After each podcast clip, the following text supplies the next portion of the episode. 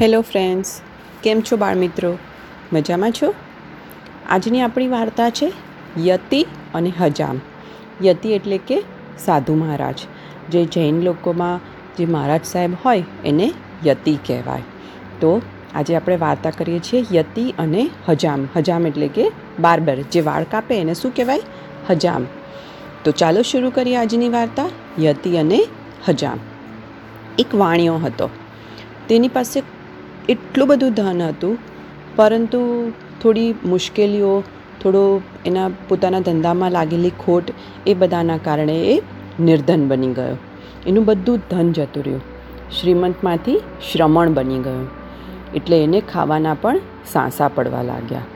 રોજ રાત્રે ઊંઘ ના આવે અને સૂતા સૂતા વિચાર કરે કે આ દુઃખ હવે હું ક્યાં સુધી ભોગવીશ? હવે મારાથી નથી જોવાતું, મારાથી નથી રહેવાતું. કાલથી તો બસ રોજ હું તપ કરીશ અને આ શરીરનો અંત લાવી દઈશ. આવા વિચાર કરતો કરતો વાણિયો ઊંઘી ગયો. અડધી રાત થઈ અને એને સ્વપ્ન આવ્યું. સ્વપ્નમાં એની પાસે ભગવાન આવ્યા અને કીધું કે, હે વણિક, તું ચિંતા ના કરીશ. તું અખૂટ સંપત્તિનો સ્વામી થઈશ.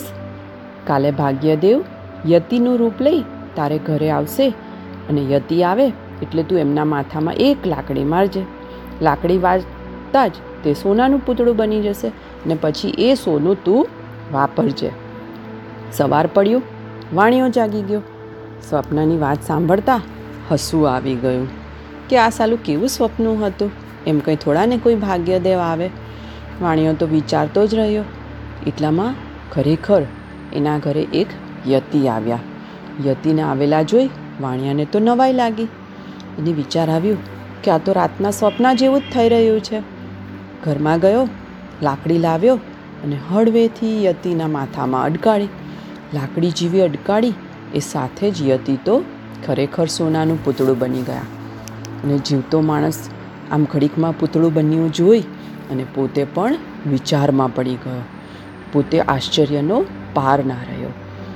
એવામાં એક વાણંદ વાણિયાને ત્યાં આવી ચડ્યો. અને આ બધું જ એણે શાંતિથી એક ખૂણામાં ઊભા રહી અને પોતાની સગ્ગી આંખે જોયું.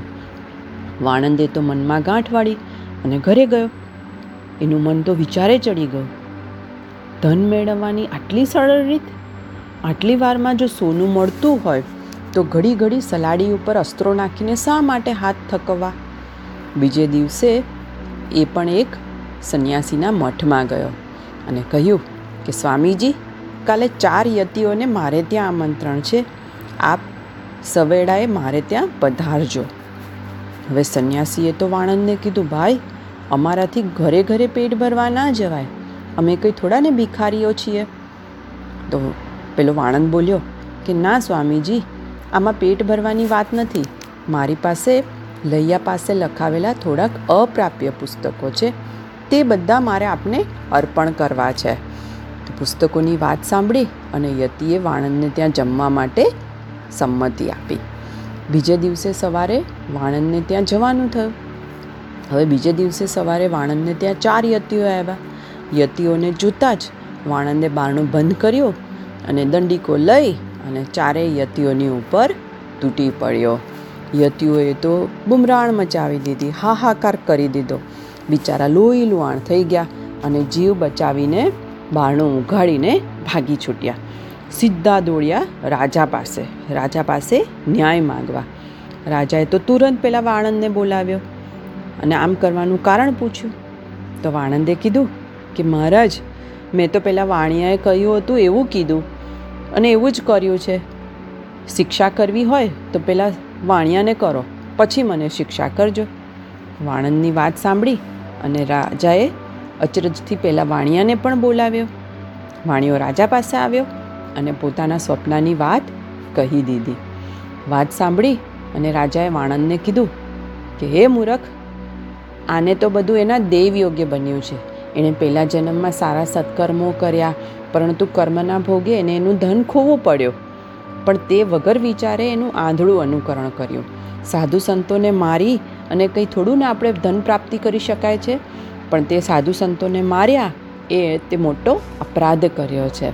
એટલા માટે તને શિક્ષામાં બે વર્ષ જેલમાં પૂરવાની સજા કરવામાં આવે છે. અને વાણિયાને છોડવામાં આવ્યો અને વાણંદને બે વર્ષની જેલની સજા કરી દીધી. એટલે જ કહ્યું છે ને બાળકો, કે આપણે કોઈનું જોઈને એનું અનુકરણ વિચાર્યા વિના નહીં કરવાનું. કોઈ ક્યારેય બુદ્ધિ વાપરી અને અનુકરણ કરીએ તો બરાબર છે. અને એમાં દરેકની ભલાઈ થતી હોવી જોઈએ. પણ કોઈને દુઃખી કરી અને આપણે ભલાઈ કરવા જઈએ, તો આપણી ભલાઈ ના થાય. ખરું ને બાળકો? ઠીક છે બચ્ચાઓ? Good bye good night do take care of yourself good night